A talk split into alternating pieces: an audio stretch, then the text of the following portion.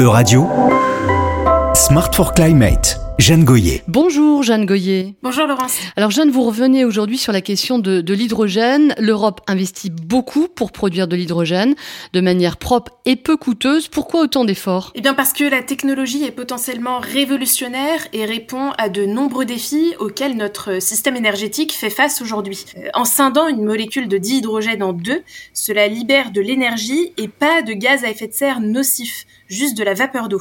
Alors certes, la vapeur d'eau, c'est un gaz à effet de serre, mais ça n'est pas un moteur du réchauffement climatique parce qu'elle reste très peu dans l'atmosphère. Par ailleurs, le dihydrogène n'est pas une source d'énergie en soi, mais c'est un moyen de stockage d'énergie qui apporte de la flexibilité au réseau électrique lorsque les énergies renouvelables ne produisent pas assez d'électricité à un instant donné.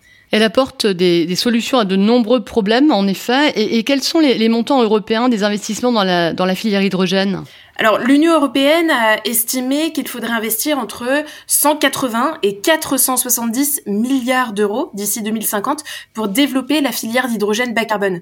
Ça fait à peu près 6 à 15 milliards d'euros par an en moyenne. Derrière ces sommes qui semblent colossales, un enjeu de souveraineté énergétique pour produire et distribuer de l'hydrogène propre, entre guillemets, à partir d'électrolyseurs et de piles à combustible, en arrêtant la production d'hydrogène issu de ressources fossiles. Cet hydrogène servirait beaucoup pour la mobilité lourde qui aujourd'hui est difficile à électrifier. Par ailleurs, il faut développer un réseau de distribution, 23 000 km de réseau selon un groupe de 11 sociétés européennes d'infrastructures gazières. Est-ce que l'Union euh, européenne, Jeanne est, est en avance dans la filière? Oui, elle est leader dans ce, dans ce secteur avec par exemple l'entreprise française Air Liquide, un des plus gros producteurs mondiaux en dihydrogène. Nous avions parlé l'année dernière de l'enjeu d'autonomie énergétique derrière l'hydrogène.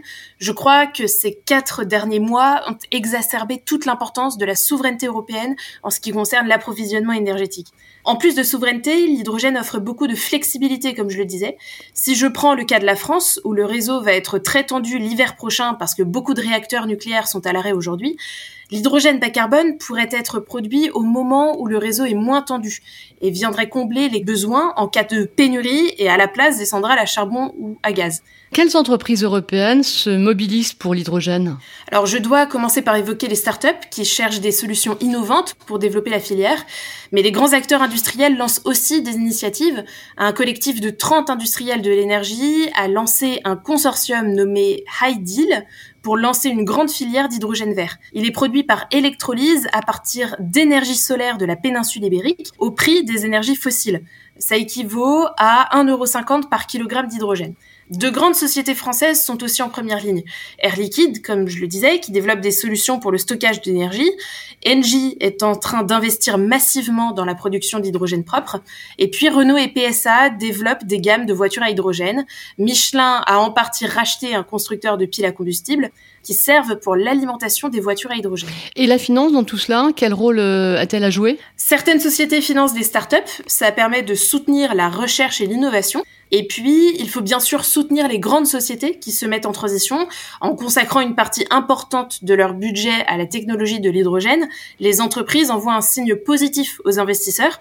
Elles innovent dans des technologies bas carbone, ce qu'il faut encourager. Eh bien, merci beaucoup, Jeanne Goyer, pour toutes ces informations. Nous vous retrouvons la semaine prochaine.